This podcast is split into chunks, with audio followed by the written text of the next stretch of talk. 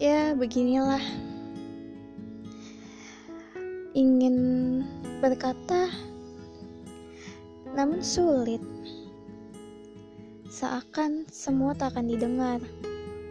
Seperti yang udah-udah.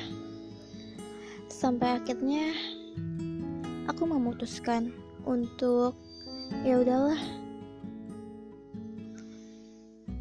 Itu aja yang aku ingin ungkapkan hari ini. Terima kasih.